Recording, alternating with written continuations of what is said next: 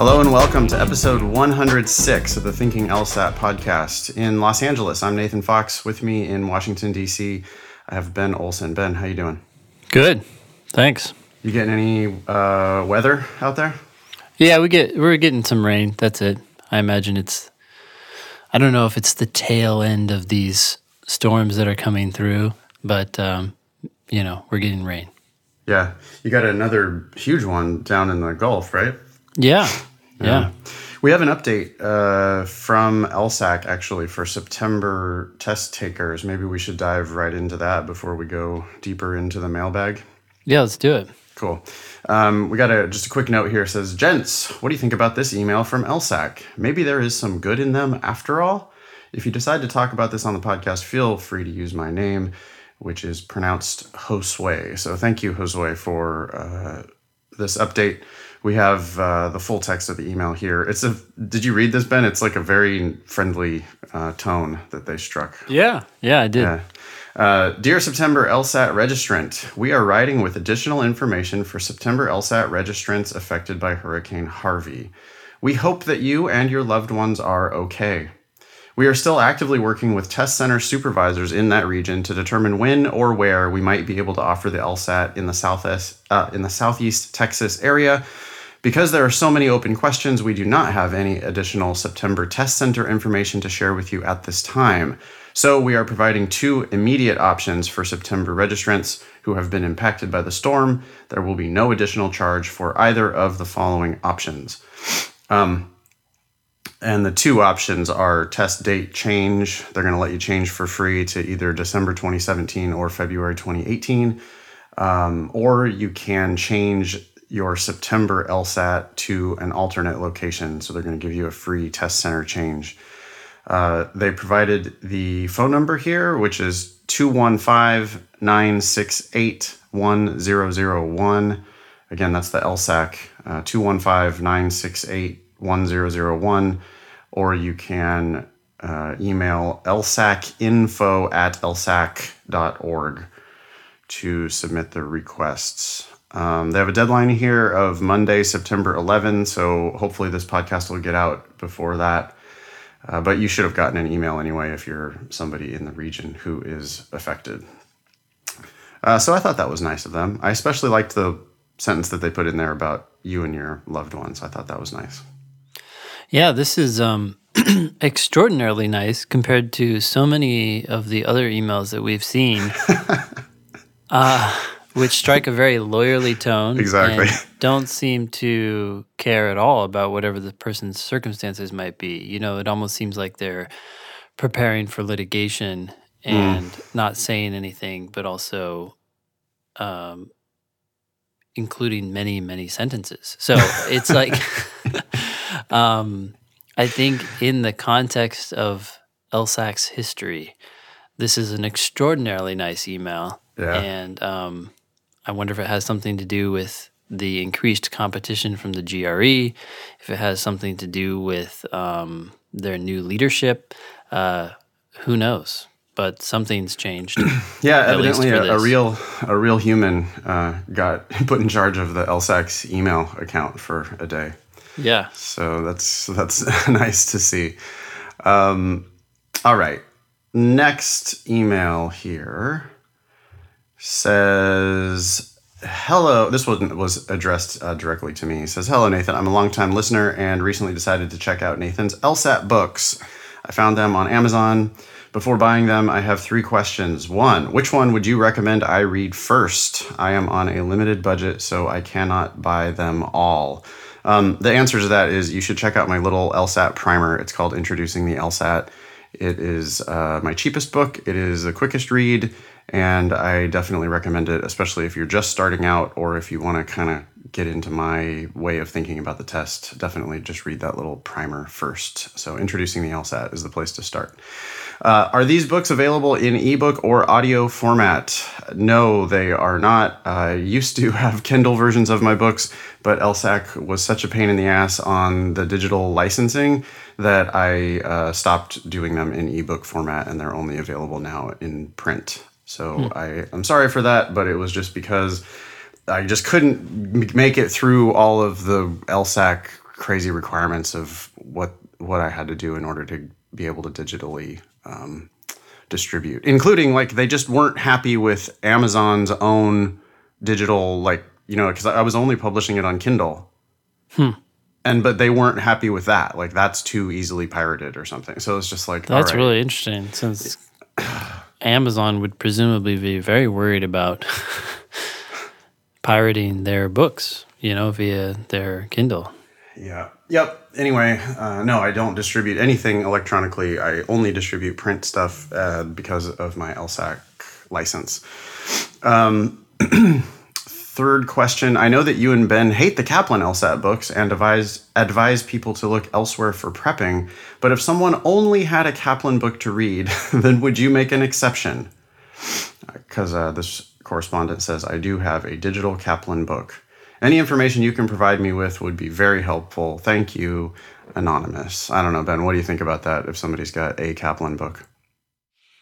Well, um, there are several Kaplan books out there. I wonder which one it is. I'm not so much thinking about the advice that the book would provide, but the practice problems. Uh, some of their books have a ton of official practice problems, and that would seem like a good use of your time. So that's all I Yeah. got. Just do the questions and don't read any of their analysis or explanations or stupid strategies because, boy, do I hear some crazy things coming from uh, students. Yeah, well, I've actually looked at some of their explanations, and um, it's it's disappointing. Uh, at least the ones that I've looked at, they like to focus on like they like to give catchy names for a lot of things, Right. but they oversimplify the underlying issue. And so, and then they'll put those catchy names in bold. So they'll be like, if you read their explanations, it will say something like, answer C is wrong because it is out of scope. And the out of scope will be in bold. And then um, the the rest of the explanation doesn't really explain uh, adequately why that answer choice is out of scope. That is a thing. Um, things can be irrelevant and not have Yeah. any impact on the conclusion, but it's uh, it's sort of like I think they're trying to oversimplify and make this really easy. Like, oh yes, A is is this other thing, and C is this other thing, and um, it kind of distracts you from the underlying problem, which is what we really need to get into. Yeah. I out of scope specifically that phrase is when I hear people say that, I immediately have a hypothesis that they have no idea what they're talking about. Yeah, it, it, I just don't I, I'm never satisfied with that from a student. Oh, that's Yeah. out of scope. Wait, what are you talking about? What type of question is this? What do you mean out of scope? What where did no, you get it's that? yeah, it's exactly. It's the same thing as saying like the argument is flawed. Okay, great. Yeah. Why is it flawed? Yeah. Like what what makes this answer choice out of scope? Is it because it's too strong and um, or not strong enough, or is it because it talks about something that's irrelevant? Um, talking about a group that we weren't talking about in the original passage. Those sort of um, notes, I think, are so much more useful than just Yeah. the generic. It's out of scope. Yeah, get more specific. Tell me why it's out of scope. Like, tell me, well, we were talking about this, and this is talking about this other different thing, and that's why it's not going to do anything here. But um, yeah, Yeah. the pronouncement of out of scope it really is silly. I especially on like strengthen questions, weaken questions. You know, there'll be an answer that brings up some new fact, right? New idea, and it's absolutely talking about different concepts, different stuff, right? There can be brand new uh, nouns and brand new stuff happening, but it can absolutely be a great strengthener or a great weakener. Yeah. Um, if you're looking and- at a which one of the following, if true question, Right. then uh, out of scope doesn't even apply. And so obsessing about that. Yeah. Seems- yeah. I see people who it's like they have halfway learned what they're supposed to be doing on must be true questions, Mm-hmm. and then they just apply that on every question type. Yeah. This answer Right. choice is too extreme. It's I, I'm not even sure what Out of scope. yeah. extreme means in some ways. Yeah. But in any Yeah. case. So okay, so that's our advice. Uh, if you if you see real LSAT questions in that book, uh, definitely use those. But uh, boy, really, almost any of the advice that you read in there, I feel like is going to lead you down the wrong path. So I would not uh, would not check that out. Um, you Ben put a whole bunch of news headlines here on our agenda. So uh, you want to take the lead on this next bit? Yeah, sure. So uh, I'll just go through these really fast. One thing is that um, Posner retired. Did you hear about this? Uh, yeah. Mm-hmm. Sometimes uh, known as the tenth uh, justice on the Supreme Court. He's not actually that, of course, but just uh, so well regarded for all the influence that he's had on the uh, system. And so, for anyone who's at all interested in law, just FYI, he's out of here. And I, I guess he retired and like on a Friday and was not coming back this Tuesday. So it was. it That's like, it. I'm Gone. done. Drop the microphone. Nice. I wonder what happened. But um, in any case, that's that's one thing. The second thing is that I, I saw somewhere that um, the feds have launched a criminal investigation into the Charlotte School of Law. This is the one that just uh, got shut down or closed itself down. I don't know exactly what happened, but um, now the feds are looking into uh, potential fraud. I guess they had been uh, bilking taxpayers uh, in some way, or at least that's how the allegation goes. And I just thought, wow, okay. Um, I guess when these things crash, they they can burn. So Yeah. Well, I mean, we've been yelling about this for a long time. It, it is basically unconscionable what a lot of the the very lowest uh, law schools, right, have been doing. I mean, it, just the value proposition. Uh, when you end up with wh- whatever pathetic number of people that are actually practicing law um, coming from the school, that like when I mean, I don't we don't know what it was, right? But it was probably like a third or a quarter of the people that were graduating from a school like that end up practicing. yeah, yeah, And uh, so, yeah, wow, the feds. yeah. What kind of feds? Like the FBI? I guess. Damn. wow. Make a run for it. Yeah. So I guess uh, one of the law professors, um, after the school was shut down, one of the law professors came out and said, "Hey, look, this fraud has been going on," and so sort of a pointing fingers time, I guess. Wow. Wow. I mean, it it must be risky being in the, you better watch out, Ben, with your law school that you're starting because when you I worry about it sometimes like doing business just with with LSAT students, right? I mean, I've been doing this for 11 years and I haven't gotten sued yet, so I think I'm probably okay, but um you, like our customers are very litigious people uh, by virtue of the fact that they want to go to law school. But uh, when you're actually running a law school, then you're going to get like just the most litigious people and people who are actually capable of bringing a lawsuit against you. Yeah, I wonder. Um, yeah, yeah, that's true. I I wonder how much it has to do too with just the fact that when you're educated in the legal process, it's like the first solution you think of, right? Like if you're if if you're if you're a med student and you are in med school and they start talking about some disease and you have a cough, you start thinking, "Oh, it must be that disease," right? It's Uh-huh. like the same sort of mentality. But yeah, exactly. You put these kids in school and all you talk about is case after case after case, which sounds like the normal solution to things when in real Yeah. life it's not at all, right? Like I think contracts are the funniest thing. Sometimes people ask me to sign them. And I'm like, look, at the end of the day, we're not going to be suing each other. We're going to be who has the money and who's going to decide, you know, whether this was good or not. And if it's not good, we're going to walk away angry. And that's a lot of times how things end in real life. They don't really devolve to litigation. People Yeah. just try to work them out. Yeah, I, I could just imagine though, like these law students. I, law school already is miserable, right? People hate it.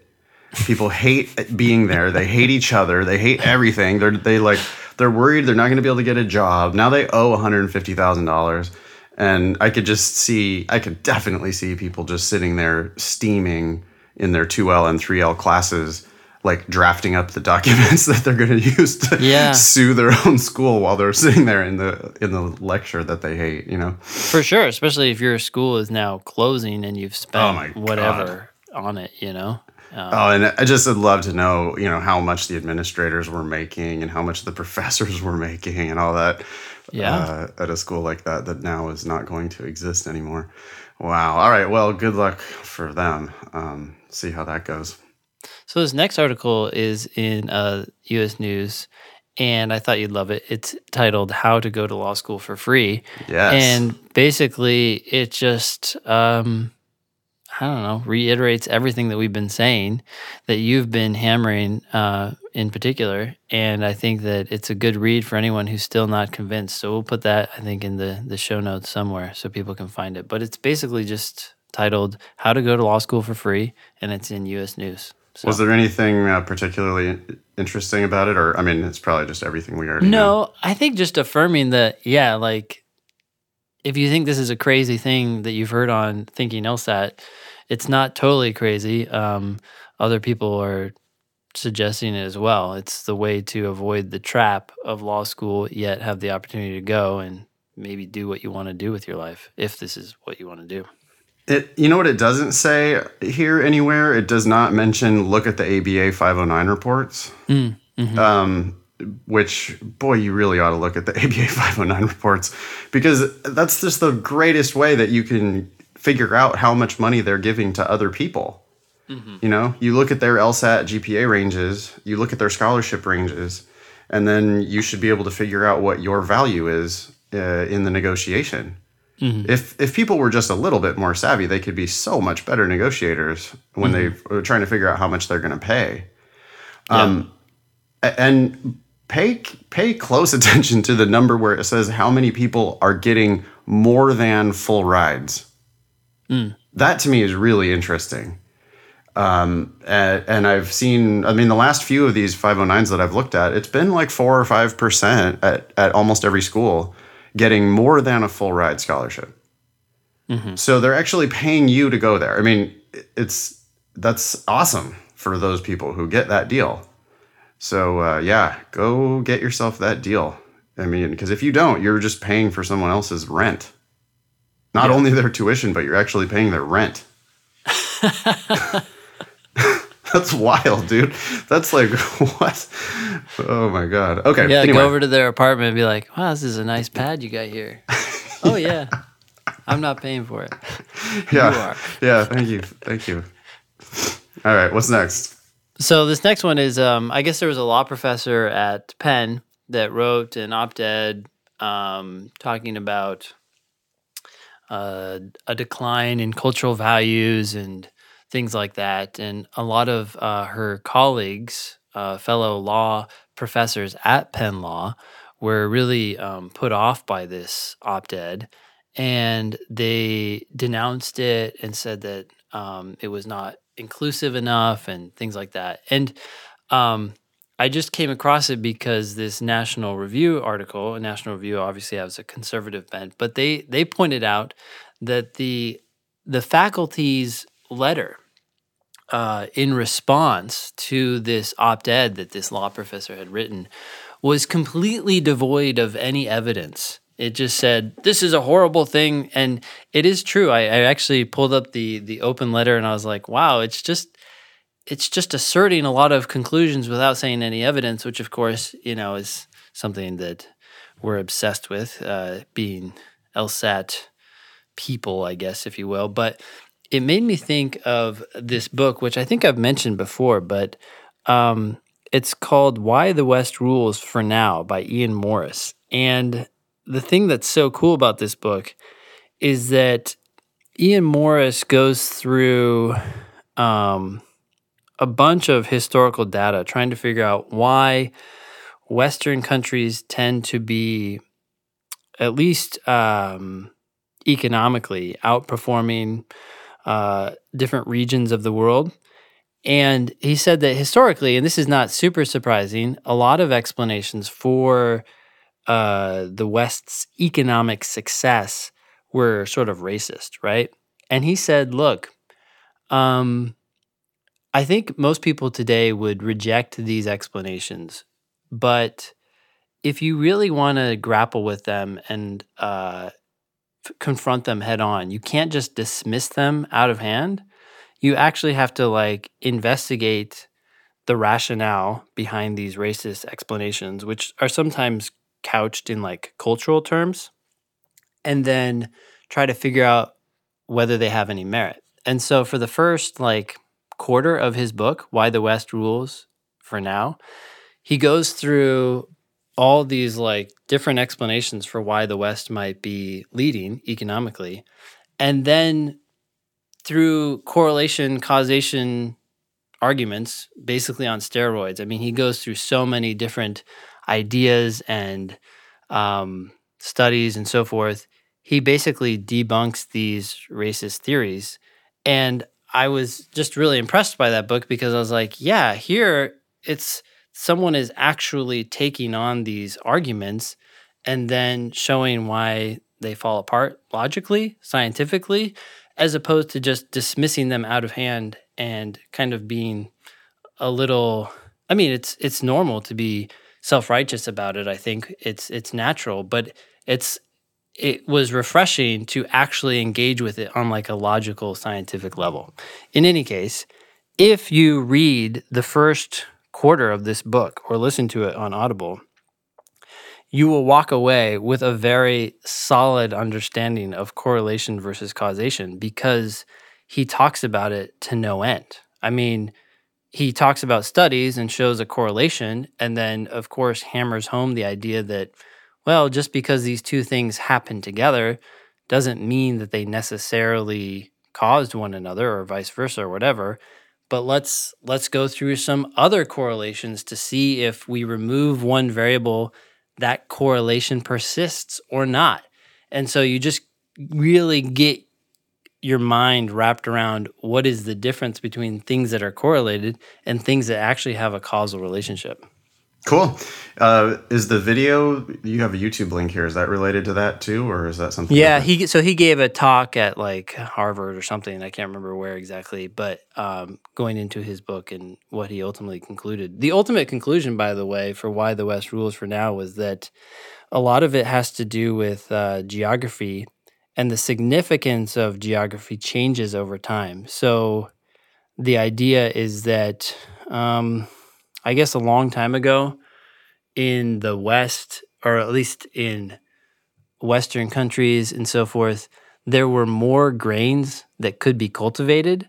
So it made it easier for them to start cultivating earlier than, say, some Asian countries, which has nothing to do with the populations, but everything to do with their geological surroundings, mm. right?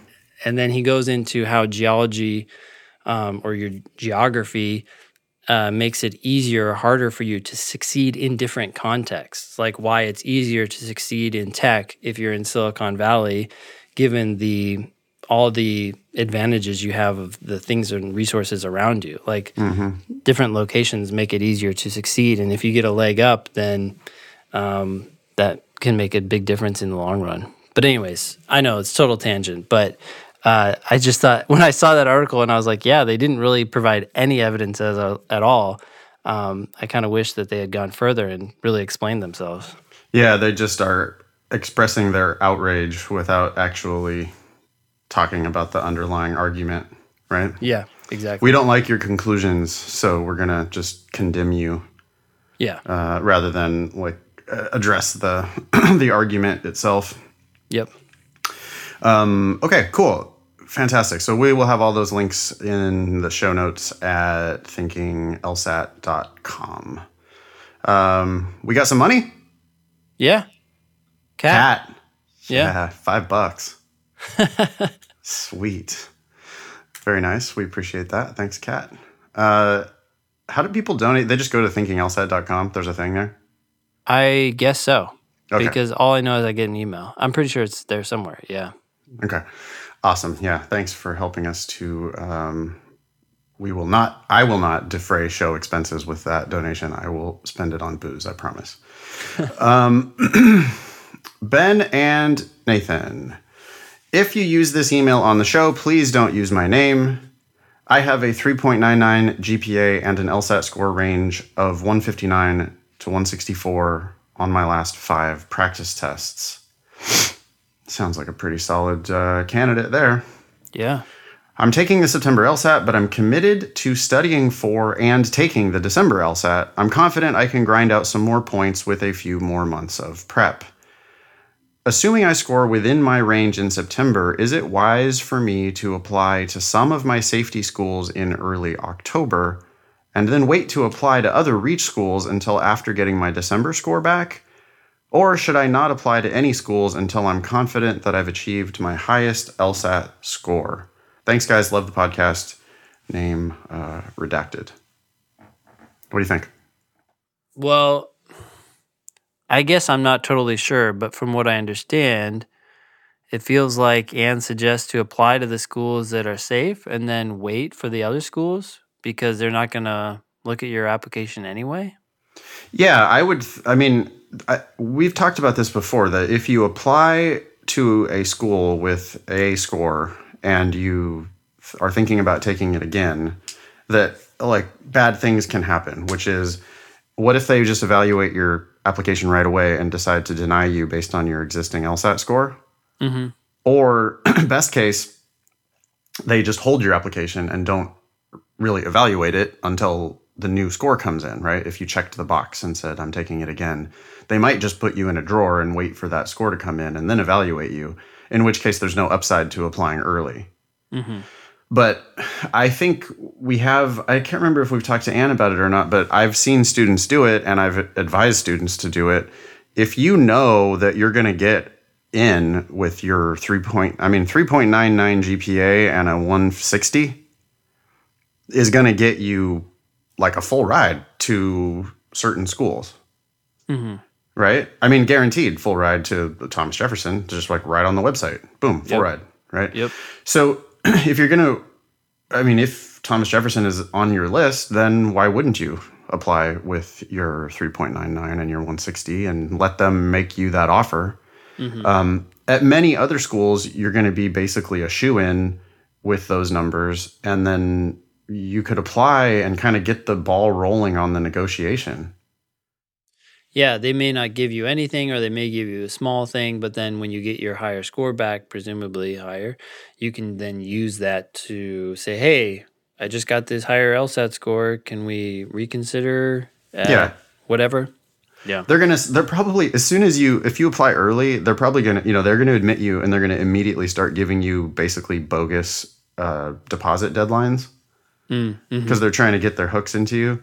Yeah. Um, but you could just always say no to those, right? Like, Sorry, I see that you have given me one month to decide, but I am going to take longer than that. And um, uh, you know, it- again, like you look at their ABA 509 report, and you can tell what kind of a candidate you are at that school. So, uh, yeah, I don't see anything wrong with this plan of applying early to schools where you know you're going to get in and uh, then that just gives you more time gives you more information gives you more time to renegotiate um, and then you could wait for your more you know reach schools you could wait until you get that higher lsat score back Yeah. So if someone's looking at the LSAT GPA calculator, would you say apply to the schools that you have a 75, 70% chance of getting into? um maybe higher because i mean if that's chance of admission that means you're going to get denied one third of the time if it says 70% chance of getting in Mm-hmm. Um, so maybe I would say a little bit higher than that. Like I would just say it should be a real like a safety safety if you're going to Yeah. do it. So, you know, maybe more like 90%. Just one of the ones where your your LSAT score is above their 75th percentile, just go ahead and do it. Or I don't know. Yeah. I would think like 90%. I might also just look a little bit deeper. You know, the LSAT GPA calculator is a nice, very quick, gets you a lot of high level uh, information. High level, is that the right thing to say? Surf, it's like surface information uh, for a lot of schools at once. So that's really nifty. But you could, if you look at the LSAT GPA calc, or sorry, if you look at the ABA 509 report, you're going to get a lot more kind of granular data and be able to make better decisions, I think. Hmm. Um, okay. Next email. Yeah. All right. Um, it says, Dear Ben and Nathan, I'm a big fan of your show. I've been listening for quite a while. Your no nonsense approach to everything is refreshing. Thanks. Now for the question. I've been studying for the LSAT for quite a while, uh, which is since February, with a month break due to the birth of my son. I started with a 151 and now I'm averaging 159 to 160. My problem is, although I nearly ace the questions that I get to, I can never finish a section aside from logic games, which I nearly always get all the questions right. I get to about 17 questions and then time runs out on LR and RC. When I try to speed up, my accuracy goes down. I feel that if I can finish the sections and maintain my accuracy, I'll be in the 170s.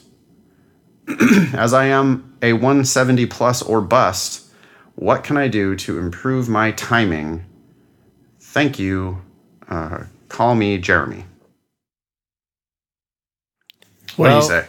Yeah. So here, here's one thing accuracy is a good thing, and it's good that Jeremy has high accuracy for the questions that he's getting to. But sometimes people get the right answer for, say, question 10 because they read the passage, they read the question, they go into the answers, and as they eliminate the answers, they get down to, say, two answers.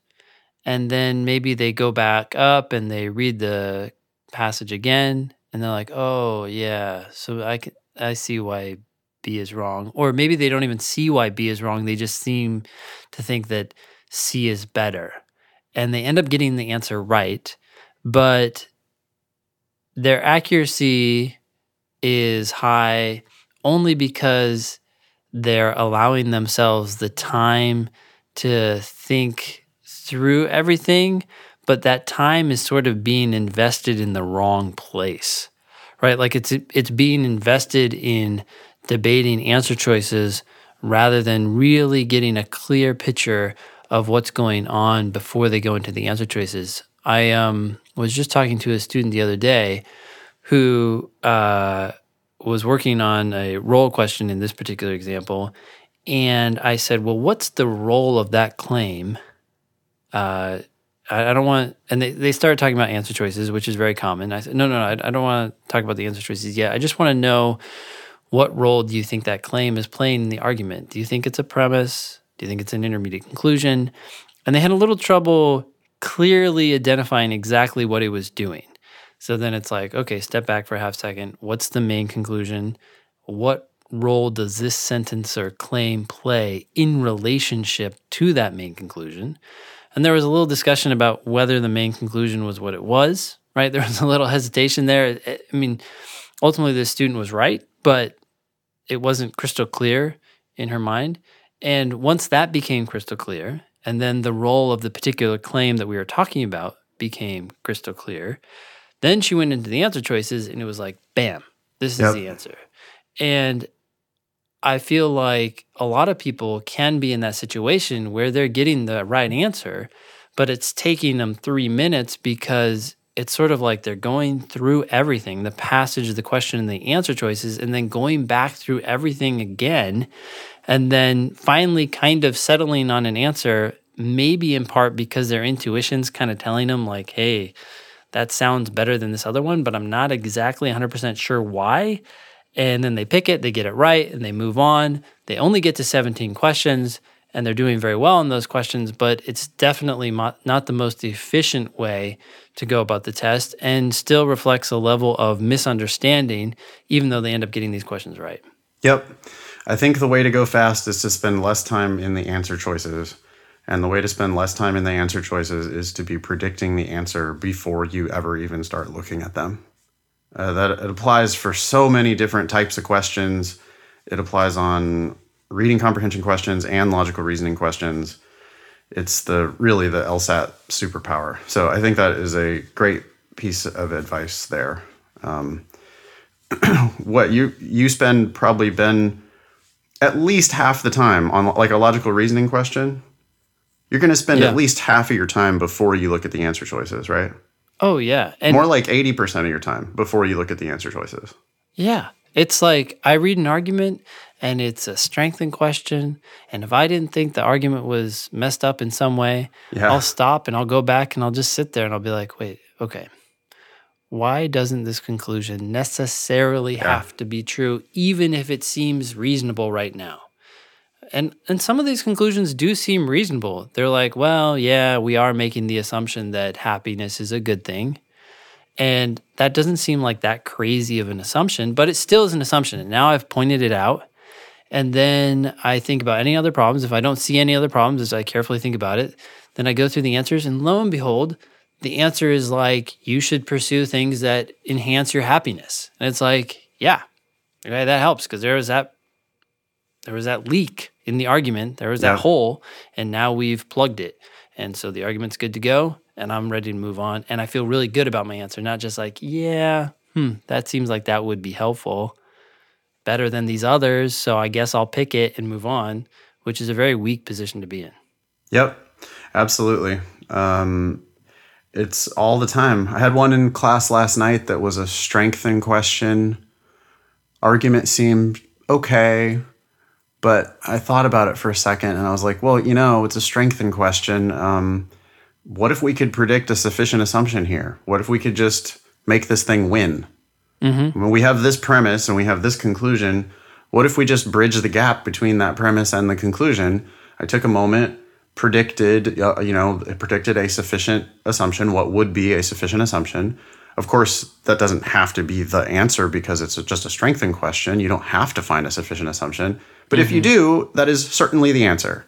Yeah. And I have this predicted prediction of sufficient assumption. I scan the answer choices and it's just like bang right there, just jumps right off the page. Just mm-hmm.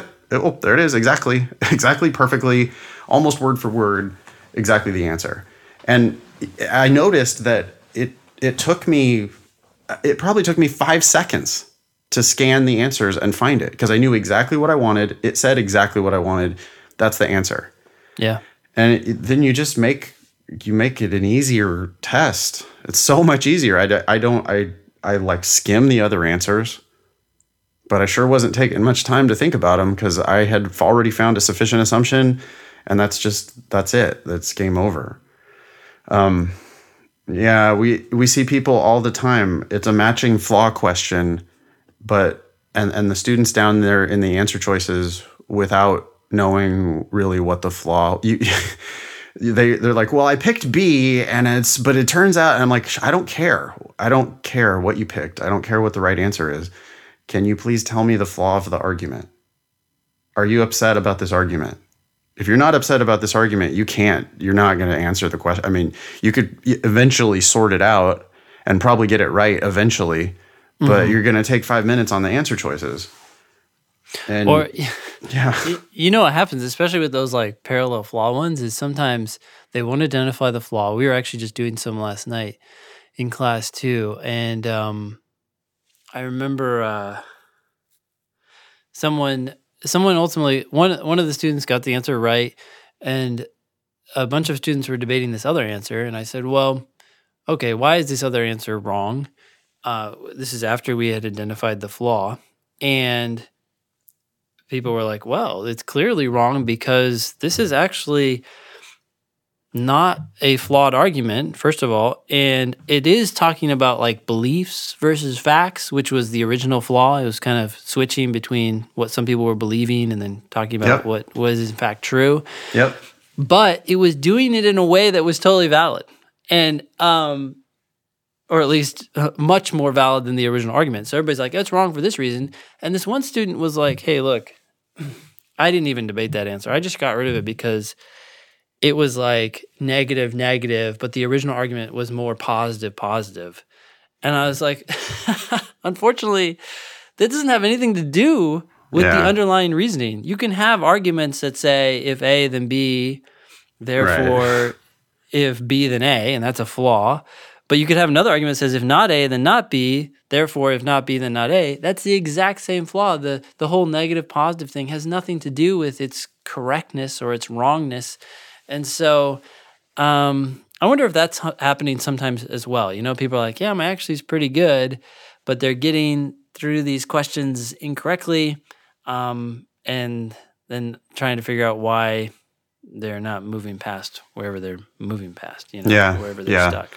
Yeah, I, th- that makes me think of the the just sort of thumbs up, thumbs down kind of test that you mm-hmm. need to be able to do. I mean, if it's a matching flaw argument, then you need to know why the argument is thumbs down, It's like Yeah. the, the argument, this is a stupid argument because, and then you go find the answer that has also that same stupid flaw in it. And you can then just dismiss any answer choice that doesn't have a flaw. If you read an answer and it's logically valid, that is not the answer on a matching flaw question. Yeah. And so you can kick that out. But it's not doing this weird technical matching up of terms and matching up positive, positive, negative, negative, nothing like that. It's just like, hey, was the argument good or bad? Um, I wanted to say about reading comprehension. uh, I saw a question last night where it was like, you know, what is the author's attitude about something, something, like some certain part of the passage? And I asked the students because they had really struggled with it. And I'm like, well, okay, give me just thumbs up or thumbs down. Does the author like this or does the author not like this? And they're like, oh, well, uh, I guess, huh? Yo, yeah, well, the author likes it. Yeah. I go, okay. And then you look at the answer choices, and there were three of them that were clearly negative and two of them that were positive. That happens so often. Yeah, and and then one of the answers was way too strongly positive. You know, it was just Yeah. like ardent uh, something. I'm like, there's no- Infatuation. yeah, yeah, yeah. No, there's there's no. That's just not. Yeah. So it it actually was super easy because it was just like, well, wait a minute. Uh, on the whole. You comprehended it, right? Did you comprehend it? We comprehended that the author was generally happy about this okay now were they effusively you know with the heart eyeballs like were they like that no probably not okay so then it's this answer right and it Yeah. it's just like it takes no time but it's that additional moment of just resisting the answer choices and and and thinking you got to just think about it you got to be predicting it um, okay so i guess we're both doubling down on that advice on uh, logical reasoning and reading comprehension Yeah. Oh, and games, right? It's like it's all of this all of our advice is shift the whole test up. Do everything up front and then be re- for ready for whatever they throw at you. Yeah and yeah maybe that's a good way of explaining it too. And it sounds like jeremy is doing pretty well on the logic games. And you know if you start thinking that the logic games are something like a completely different beast from the logical reasoning i think you might be leading yourself astray. I mean logical reasoning they the questions are these little engines right? They're these little machines that are mm-hmm. supposed to be spitting out some output and there's inputs and there's like this desired output and then you just have to sort of make the machine work. And and so it's a lot like yeah logic games where you i mean you're making a huge mistake on logic games if you just immediately dive right into the questions. You you clearly have to be putting the pieces of the puzzle together Yeah. on the games. Well you should also be doing that on logical reasoning and yeah i guess you should also be doing that on reading comprehension too. Yeah. um okay cool well that's uh jeremy Do you want me to read the next one? sure Okay. Hey, Nathan and Ben. I scored a 170 on the June 2017 LSAT. Yay. But I was a few points below my average. Boo. So, uh, that was what the author said. yeah I just wanted to clarify. I you're wasn't not uh, editorializing booing our a few points below your boo. That sucks. Uh, so, following your advice and my gut, I have decided to retake in September. I'm trying to get the best, go to the best law school possible for as little money as possible. I have a list of approximately 12 schools to apply to, ranging from UNH to Harvard. With my 3.8 and 170, I'm fairly confident I can get big scholarships to my safety or even to some target schools where at least my LSAT is above the 75th already. My question is whether it'd be worth applying to those schools before I get my September scores back. Okay, that's what we were just talking about. aka applying wickedly wicked early in the cycle as opposed to giving the schools at which my LSAT is already high the even higher LSAT and reserve the higher LSAT for the schools that I think need it. that was that was a fun sentence. Uh, if it helps, my last five practice tests have averaged 174. Thank you so much. I love you guys. Whoa, I know. that's The, that's, that's the heart, the heart eyes. That's Thank good. you, Heart Eyes. Yeah. Thank you, Catherine. Um, yeah, I mean, this is kind of what we were just talking about, right? It is. It's exactly what we were just talking about. So we can probably make pretty quick work of it. Um, I do think she should retake. Uh, 174 is a different is different from a 170, um, significantly, substantially different at the top top schools. So it's totally worth it to retake.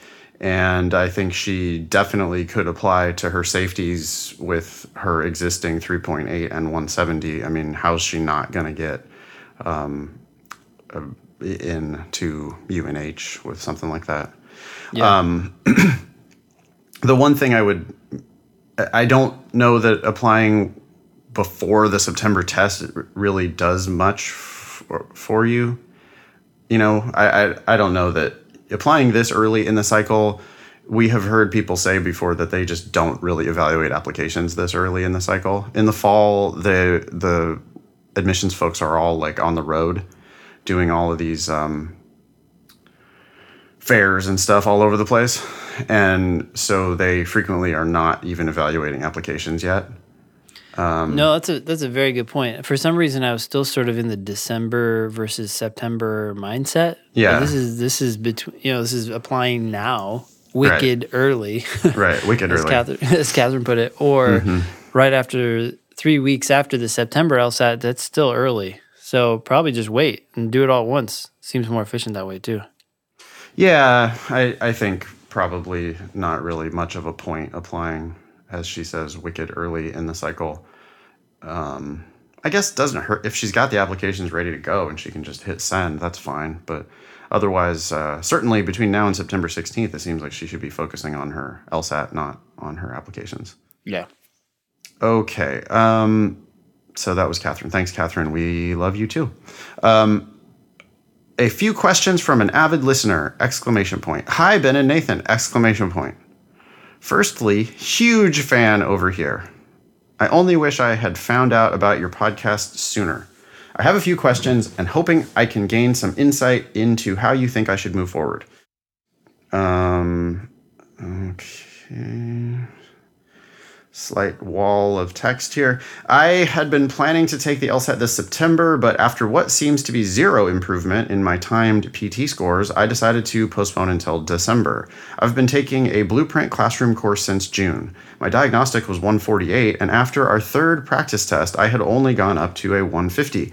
There are three more PTs scheduled, but I knew that realistically, in a month, I would not be able to improve to get the score I would be happy with if I sat for the test in September.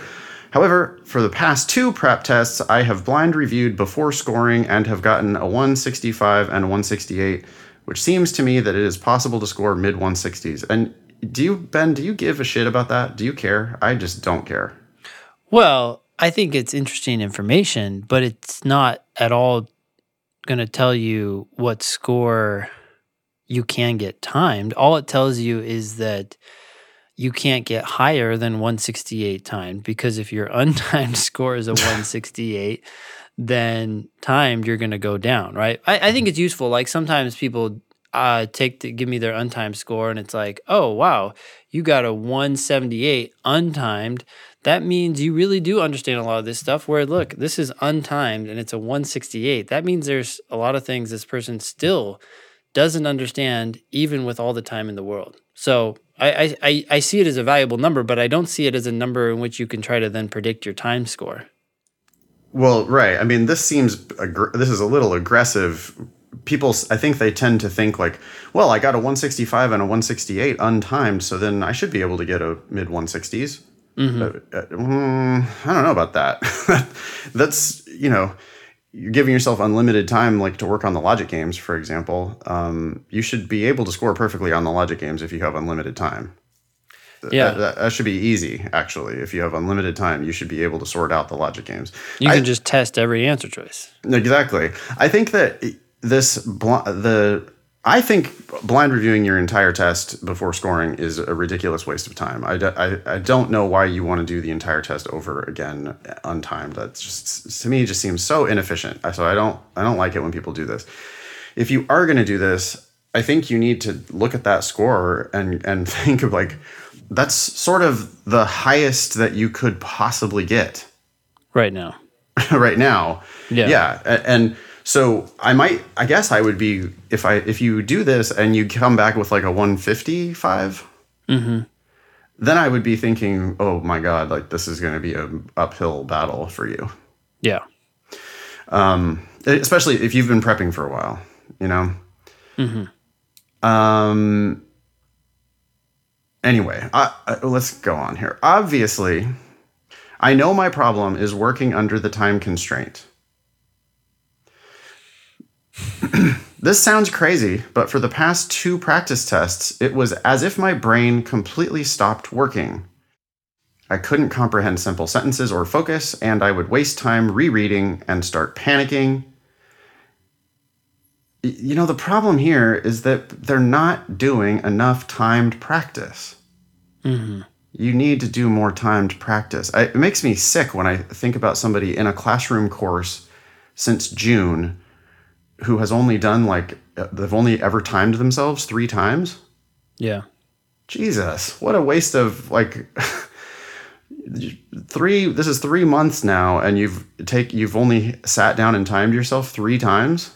Yeah. I don't think that is a good plan at all. Why are you doing so much untimed practice? You've got you could be doing a 35 minute section every day. Um and so of course, then when the clock starts ticking, now people freak out. Yeah. Um when I went back to blind review without the time constraint, I would have no problem focusing and picking the correct answer. I feel like I have been studying my ass off, but clearly not enough. So to not see much improvement in my timed PT score and this huge gap between timed score and blind review score has been very discouraging. Okay, first of all, everyone's always going to have a huge gap between their timed score and their blind review score. Everyone. So that's not you. That's there's a difference when you have a limited amount of time. There's a difference in what you're going to be able to score. That's just you and everybody else. Um, and I do feel like you need to start doing 35 minute sections a lot. I mean, if and if they're not going to give it to you in Blueprint, you should just get yourself a book of tests, or I'm sure Blueprint gave you a bunch of tests, and you should start doing a 35 minute section every day. It says, apart from just doing more timed sections, what do you recommend? Mm, I recommend doing more timed sections. Yeah. The other thing that um, who's this person? Let's see. Anonymous. Anonymous um, needs to realize is that his or her problem may not be as bad as he thinks, right? Like, if it's true that his brain completely stopped working, then you can't do you can't do well at all, right? And then until we get your brain working again, we don't know how many questions you got wrong because your brain wasn't working and how many questions you got wrong because you really don't understand this stuff. It's very possible that you have made a lot of progress with the class, but all of that is being like wasted because you're not actually using it. And so start doing 35 minute sections, start start getting used to ignoring the time and saying my cup is half full, not half empty. I think that's what most people are doing is they're like, "Oh, at this rate, I'm not going to get to 5 questions." It's not the questions you're not going to get to. It's focus on the questions that you are going to get to. Oh, great. Look, I'm going to get to 17 of these questions.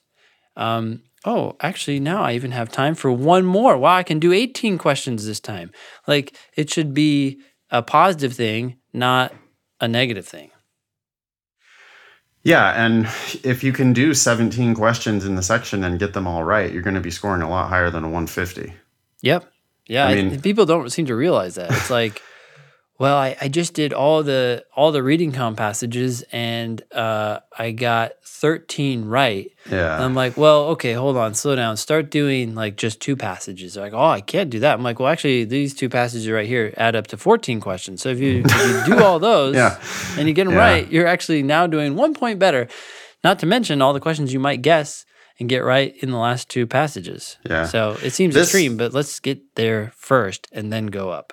Let's be realistic and let's stop letting the perfect be the enemy of the good. I mean, I feel like when this student is doing these these untimed blind review whatever and getting a 165 and a 168 now they like insist on wanting to get a 165 or a 168 so then they start timing themselves and they try to do 23 questions per section or all the questions in the section because that's what they feel like they have to do to get a 165 or a 168 and then Yeah. that's how they crash and burn at a 150 Yeah. Yeah. because you're just swinging for the fences. You're you're gonna strike out. So instead of all that, just if you get in a regular habit of timing yourself so that you can develop strategies that work in a 35 minute section, you don't try to finish everything. You just basically pretend as if it's untimed. Mm-hmm. While you're being timed, you pretend it's not timed and just do as much as you can while still getting them right. And boy, it's easy to improve from 150 to 155. And you got to get there before you can start talking about 160. And you got to get there before you can start talking about 165. So I feel for Anonymous, you know, grinding it out for three months, but it's like has been studying these these like theoretical approaches where oh you're supposed to take eight minutes and 45 seconds per reading comprehension passage so that you can manage your time so that you can make sure you get through the whole thing mm-hmm. that's, a, that's not a good strategy for somebody who's at 148 or 150 nope. That is a that is a very poor strategy and it's because you haven't you know gotten the real timed practice Yeah, I mean, I think the good news here is that a blind review score of 165 slash 168 is uh, still very good. I know many people who score 148 on a practice test and then blind review the questions that they weren't sure about, finish the questions that they never got to, and they get like a 155. It's like, okay, yeah, you were able to eke out a few more points, but there's a lot of stuff on this test you still don't understand because you're you're getting it wrong, even though you have time to think about it.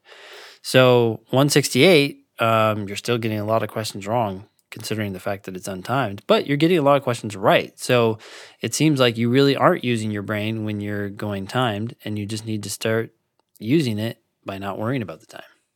Yep. And you time yourself regularly so that you can learn to ignore the clock. That is half of the battle. Yeah. Um, another thing I wanted to ask about is regarding law school applications. I'm planning to apply for fall 2018 entry. I graduated from college three years ago with a degree in musical theater from one of the top schools in the country, and I've been working as an actor ever since. Does this make me a non traditional applicant? Yes. Um, yeah, it makes you very interesting, I would say. yeah.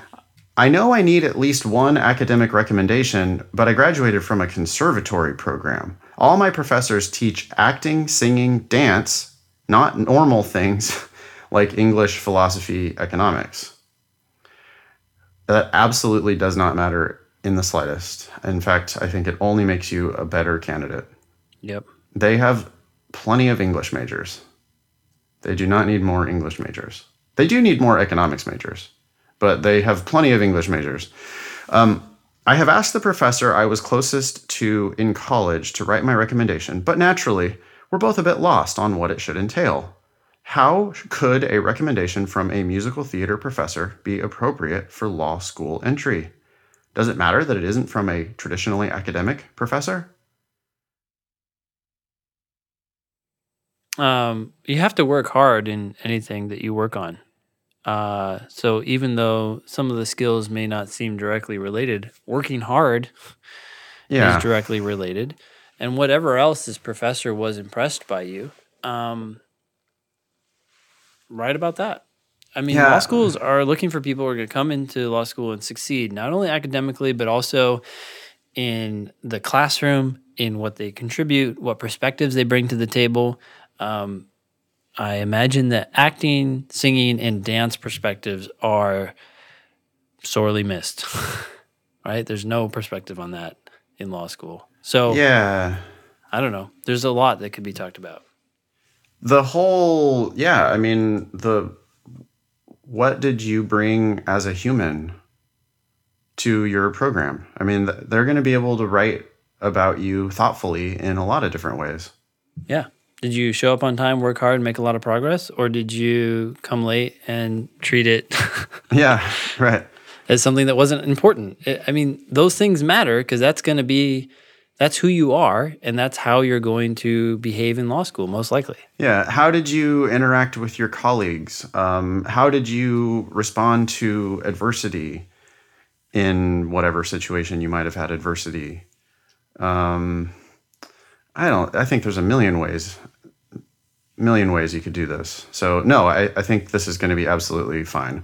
Um, my second recommendation will be from a director that I have worked with on numerous productions. Would the admissions officer think this is too much? I actually have no other choice as acting has been my life since graduation. Should my personal statement be about something other than acting?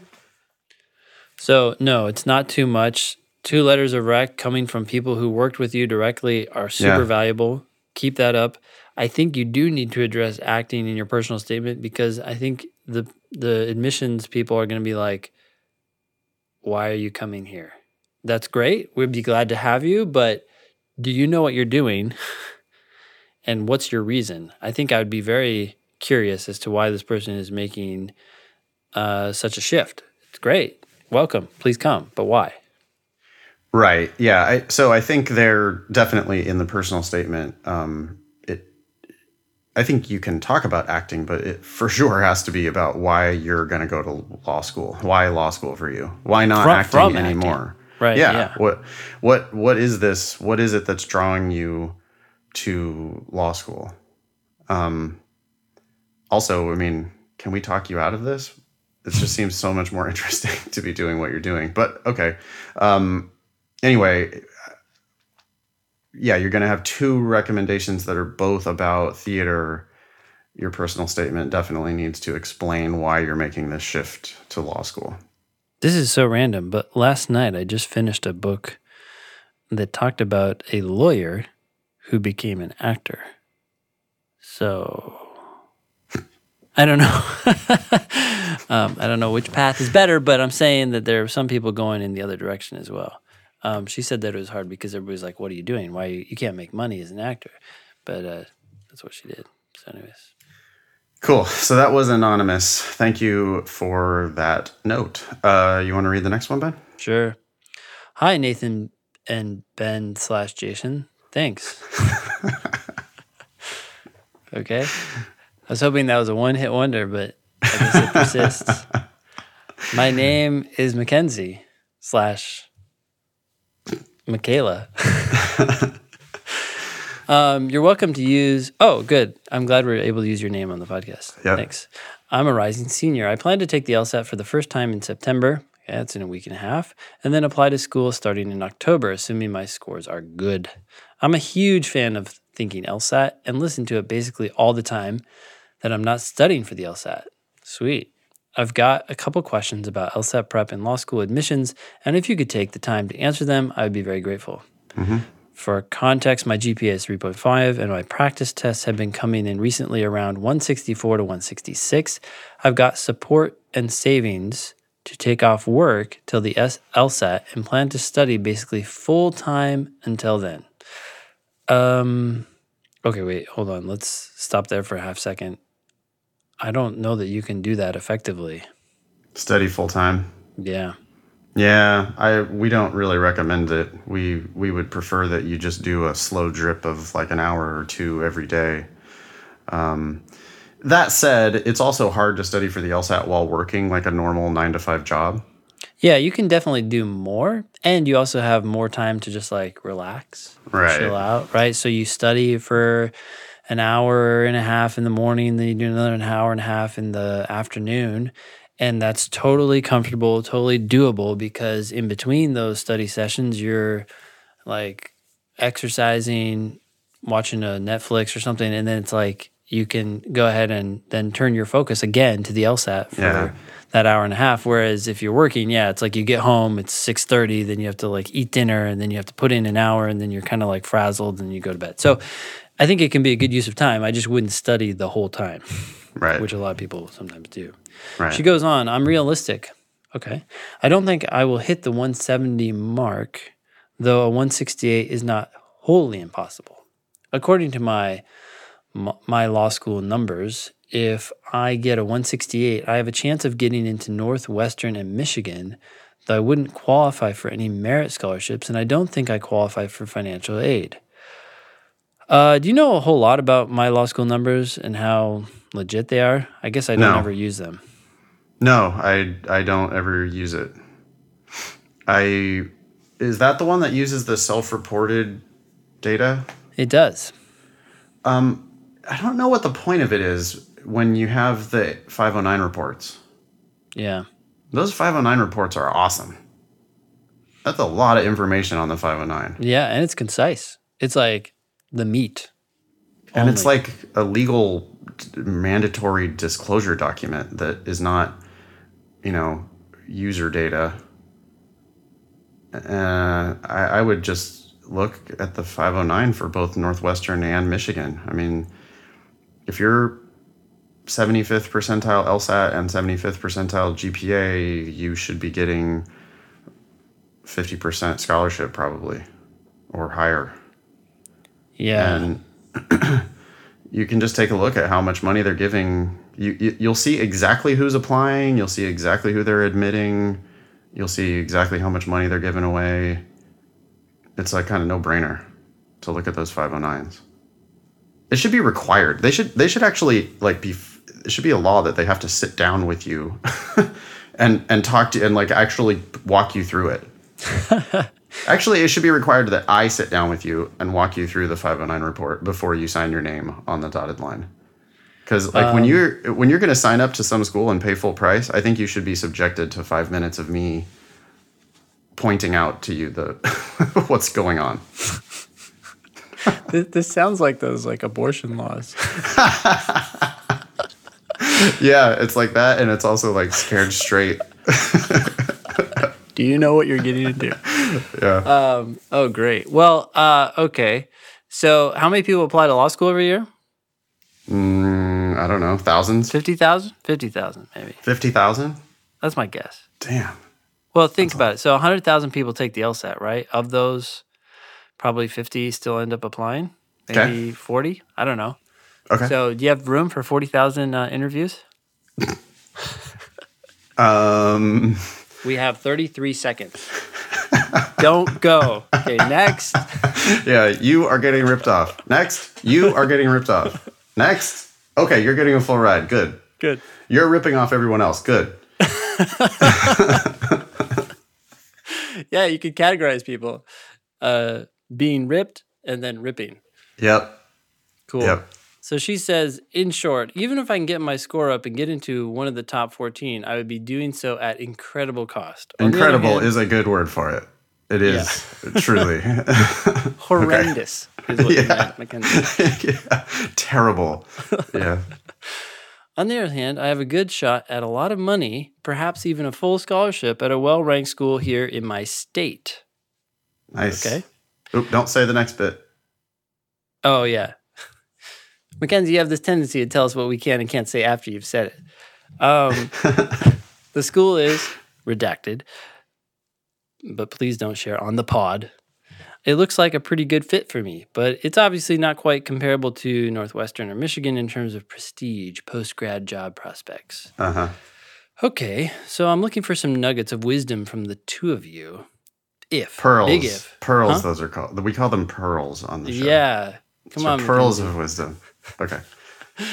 Uh, if big if if I get into one of the T14, is the debt worth it? No. If not, what's the index point at which I can safely stop studying intensively? Sorry, I didn't mean to cut you off there.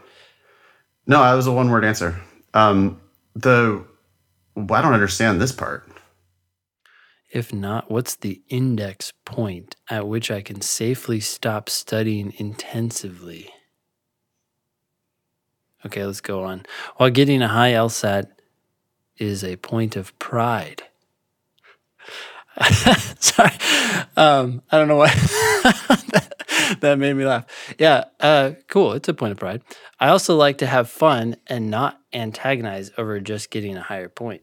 or a point Agonize. higher. Agonize, sorry. what I say? Antagonize. Yeah. Uh, okay. Yeah, don't antagonize anybody. no.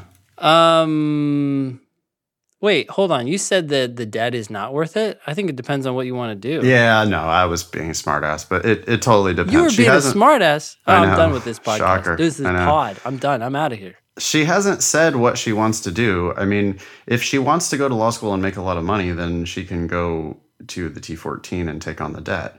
If she wants to change the world, then you know, I don't think taking on the debt is a very good plan, generally speaking.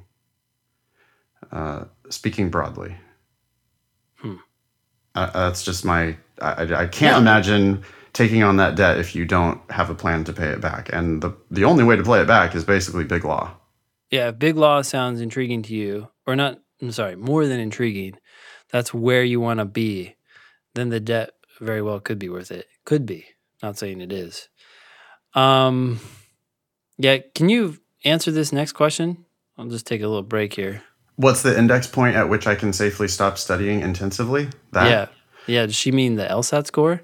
Yeah, and I would say why I, I yeah, having fun that's great, but uh, you want the best LSAT score you can get just to give you give yourself the most options you can get. It seems mean, like she- the, Hmm, go ahead, sorry. Well, she's just sort of selling herself short with, you know, I wouldn't qualify for any merit scholarships, and I don't think I qualify for financial aid. Financial aid, that's not a thing. That's there's loans. You know, you're gonna there's merit scholarships, which are basically LSAT and GPA, and then there's loans. Um, but an, another LSAT point or two or three can absolutely get you merit scholarships at top schools, even schools in the top 14. 3.5 GPA is not awesome. So, you know, I don't know that she's going to be like, even with a 170, she's maybe not getting a full ride to Northwestern or Michigan. But there's other schools that are around the top 14, and there's there's there's just lots of law schools out there.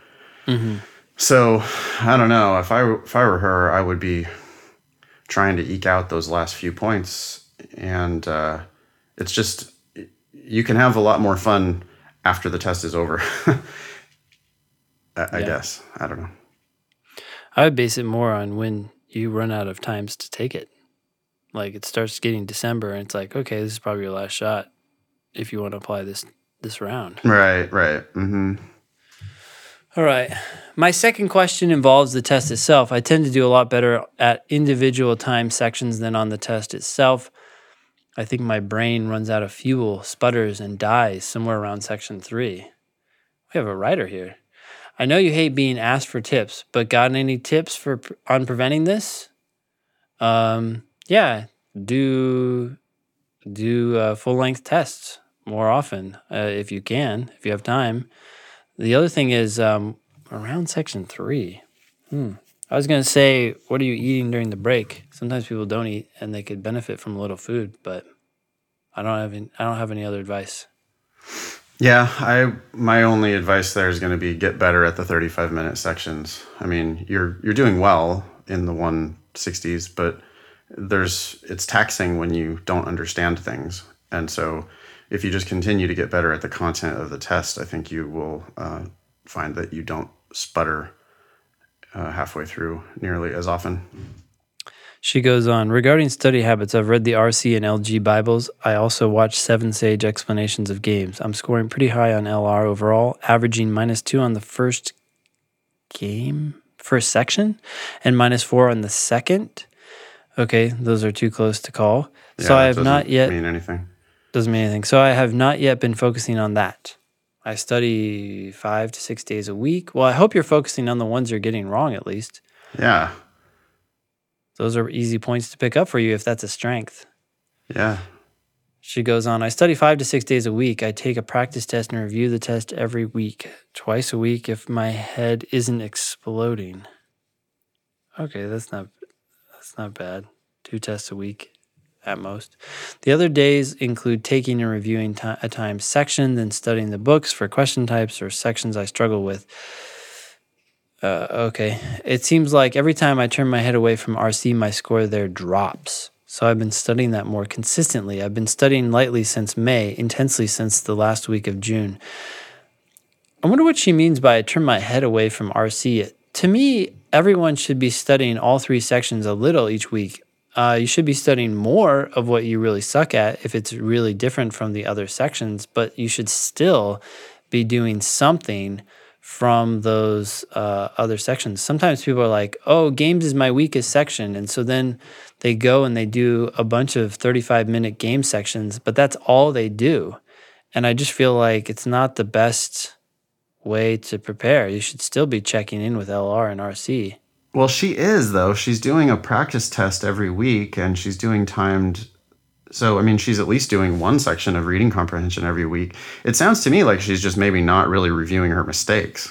She's mm. pull, pulling the lever on the slot machine and just seeing what number comes out instead of, you know, yeah, if you do one reading comprehension section a week and you thoroughly review your mistakes, that should be enough that you're not going to have your score plummet. I mean, well, I don't understand. I guess how do how is it plummeting if she's not like compared to last week? I, I think that's what it is. So that's the other thing is that it's it's probably I mean just because I've seen people do it so many times, it's probably just focusing on tiny little pieces of data, right? Yeah. and uh, making too much of you know finding trends where trends maybe don't exist. Yeah. Thank you so much for reading my lengthy email, Mackenzie. No problem, Mackenzie. Yeah, thanks for writing. Hopefully that was helpful. Uh, hey, Ben and Nathan. I'd prefer if you didn't use my name uh, if this ends up on the podcast. Okay. I've told you both before, but I love the podcast. I know you guys are pretty busy these days, so feel free to answer or not answer whatever you see fit. okay. Uh, a quick background on me. I'm a Marine Corps vet with an Ivy degree, a good GPA, and soon two master's degrees. So I know that I'm in a good place to apply to law school. Of course, I have also set my sights quite high, reaching for Harvard and Yale, hoping for NYU, Berkeley, or Penn at a minimum. I mention this because I have a few questions about my application, and I assume strategies may change at the upper end of the spectrum. Uh, one, I have heard you mention multiple times that you should retake the LSAT if your practice scores indicate that you can do better. My first question is how to balance this against the advice to apply as early as possible. So far, I have taken six practice tests over the past few weeks 160, 66, 68, 68, 62, 71. I'm fairly confident I can make it to the mid 170s once I tighten up my logic games. I'm not sure, however, that this will happen in time for the September test. Assuming it doesn't, is the benefit of getting a few extra points enough to outweigh the risk of waiting to apply until I have taken the December test? Um, in a similar vein, is it a better idea to apply with a passable score and then send it updated results, or do I wait until I have the results in hand? Everybody's asking that question these days. Uh, we already talked about it. I suppose my fear is that schools like Harvard might auto reject me if I send a 171 in September, but not if I can send a 175 in December. Um, I think that's gonna you're gonna have to look at that case by case, and you're gonna have to look at the ABA 509 report. Agreed. You know, I like at some schools you're going to have a better chance. At other schools you're going to have a worse chance, and yeah, four more points might get you over the hump at a school like Harvard. And so, in if if that's the determination that you make, then you should wait. Um, I don't know that we can give much better advice than that. I, I can't. I don't think. No, I think um, this question is coming up a lot because we're facing the September and December LSATs, right? Yeah. Mm-hmm. And um, although it is later in the application cycle to apply after the December LSAT. Uh, it's not unreasonable by any means. Most people apply in mid January, anyways. I don't yep. think that a lot of people realize that. Um, I think if you're facing this decision later, if you're looking at should I take it in December and then apply or take it in February and then apply, at that point, you really do have to take it in December, apply, and then hope to boost your chances later with the February LSAT because you're starting to get too late there. Some some schools won't even accept your uh, February LSAT. So I think uh, the metrics changes a little bit there. But for now, uh, in general, if you can't get in for sure with the scores you have and you think you can do better, then take it in December and stop worrying about it. Yeah. And anyway, stop worrying about it until your September score comes back because there's just nothing you can do about it, right? I mean, you should just Yeah. do the best you can on September. Probably keep studying uh, during the three weeks while you wait for your scores to come back, and uh, then figure it out once that score actually comes back. People like to try to solve problems before those problems even exist. Yeah. because I mean the other thing is if it's just logic games for this guy he, that could click in the final week and he could end up with his 175 on the september test which makes the whole thing moot so um, Well, yeah good other- luck Yeah, the other thing is for games and reading comp, uh, there's more volati- vol- volatility because maybe the four games they decide to give you happen to be games you're cool with, Yeah. and you do unusually well. You don't need to tell anybody that, but that boosts your score, and then you're done. yeah absolutely and same thing can happen for reading comp yeah. Um, okay, good point. Number two, regarding LSAC GPAs, my undergrad GPA was a 3.88. Uh, I stressed a lot about my LSAC GPA because I received an associate's degree while still in the Marine Corps and my grades were not nearly as good. In anticipation of the discrepancy, I began writing an addendum in my head. At the time, I was working 80 plus hours a week in the military, missing classes for training cycles, and literally writing essays in fighting holes and in the back of Humvees. oh my goodness. Solving sounded problems like- before they become Yeah. problems. It sounded like a good justification to me. The thing is, when my LSAC GPA came back, my bad community college grades only dropped me from a 3.88 to a 3.82, which is not too bad. The question is should I still include an addendum or just let it go? It's all true, and it did have an adverse effect on my earlier grades, but given the small difference, will including it just make me look like I'm being too defensive? Yeah, I don't think. What would you say in your addendum? Uh, actually, I just wanted to note that it would have been a three point eight eight. Like that's that's not going to help you. I don't think. Interesting. I was going to say, sure, go ahead and do it. Really? Yep.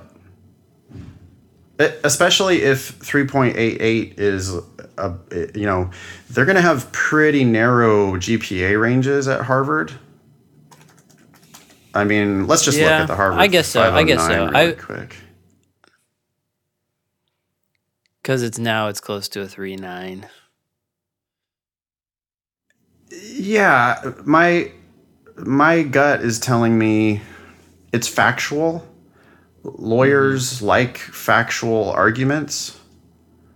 Uh, I just don't see how it can really hurt you. Um, three point yeah, so their fiftieth percentile is three point eight six.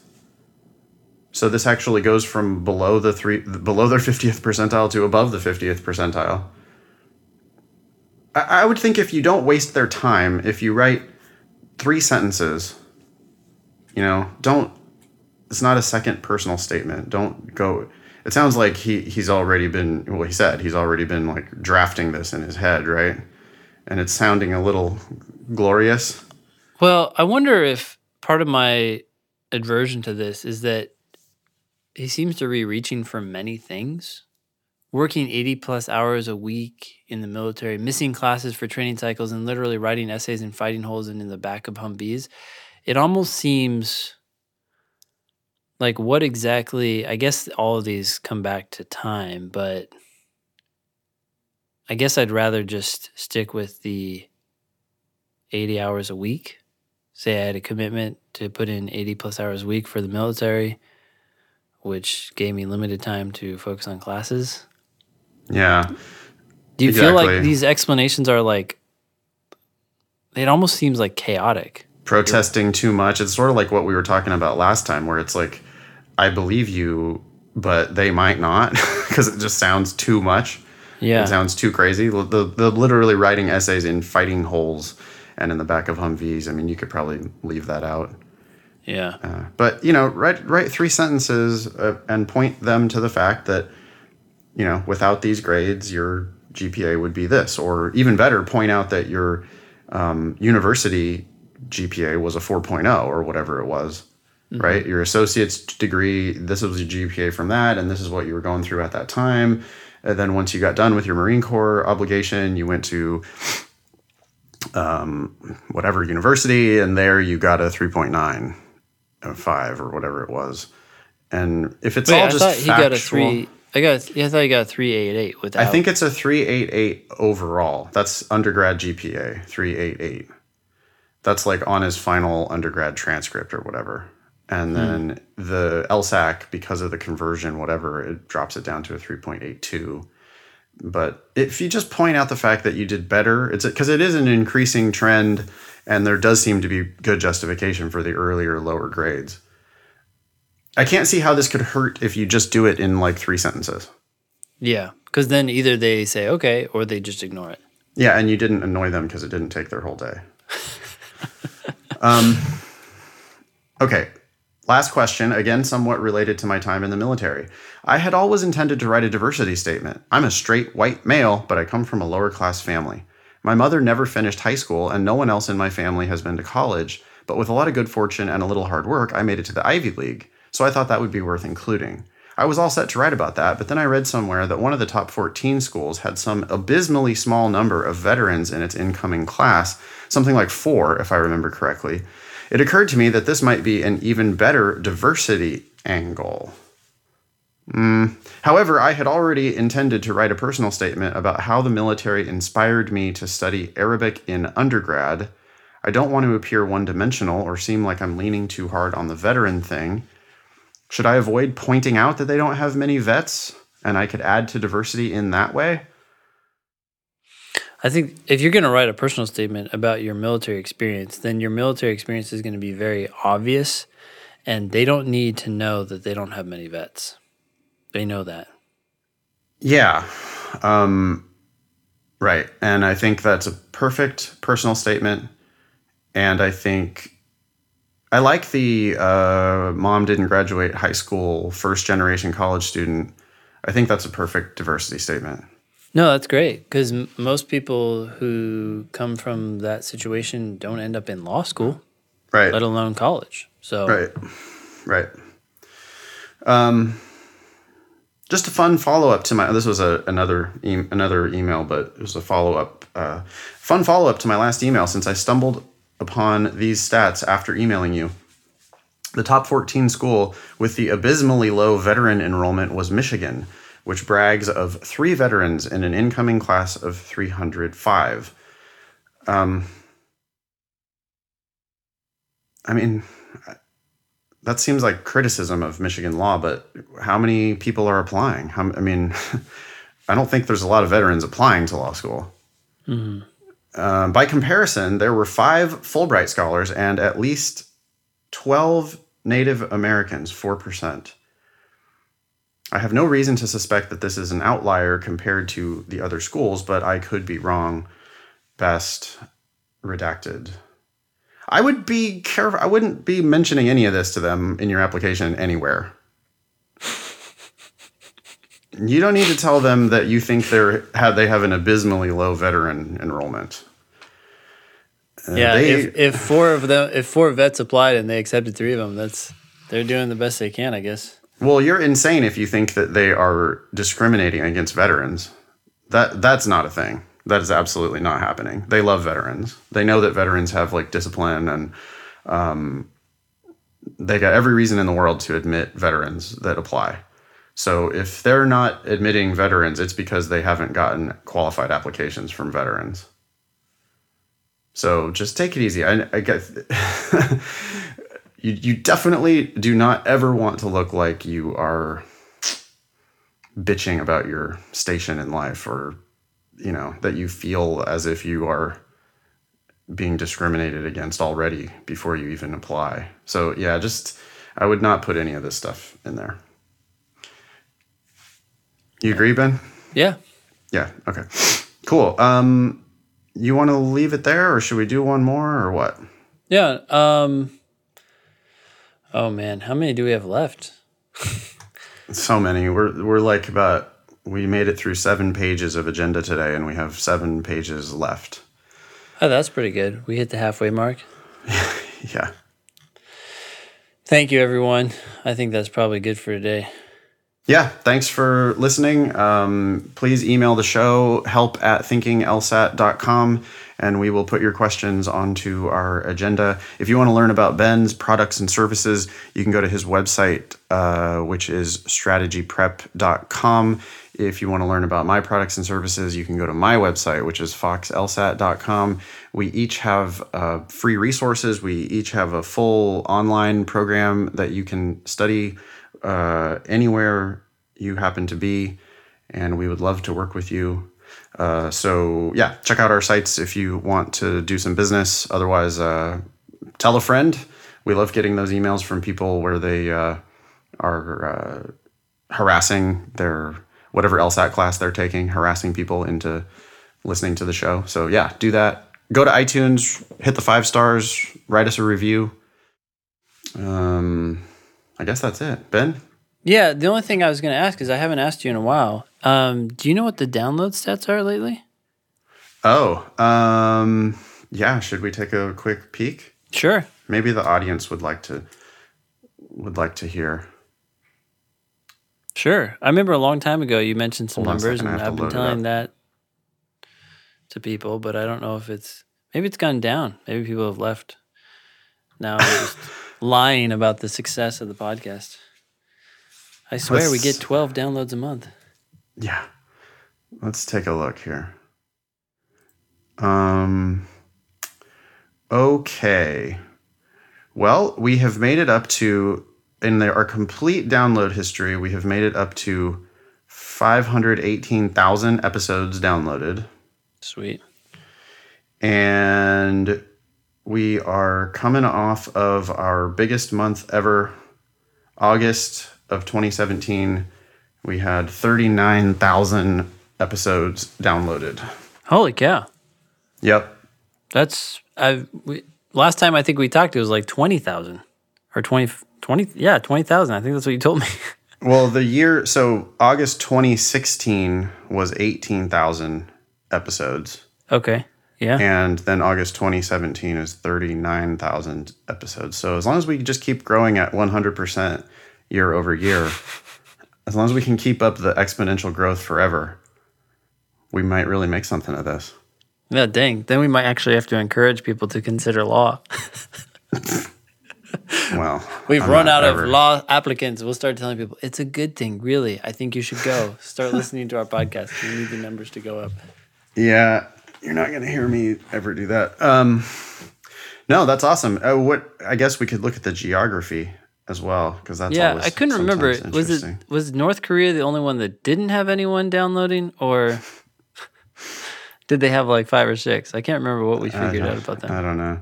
Our listenership is still uh, extremely heavily weighted to the United States at 438,000 episodes downloaded.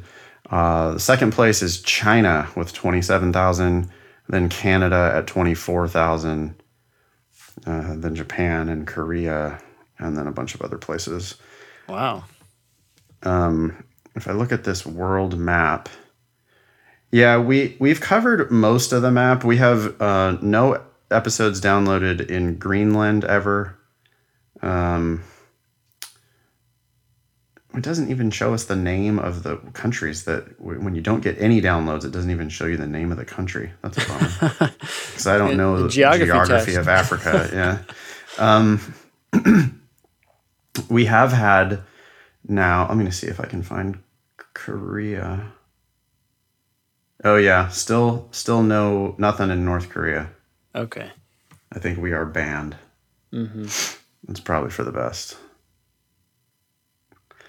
Um, and I guess how about you want to hear about U.S. states? Sure. California, 76,000. New York, 42. Texas, 30. Virginia, 19. Florida, 18. Goes down from there. DC, 17. Maryland, 15. You got all those tiny states around you, Ben. so Yeah. you're doing pretty good in the in the DC area. Do you know that we call it the DMV? The DMV, Yeah. because it's District of Columbia, Maryland, Maryland, Virginia. Yeah.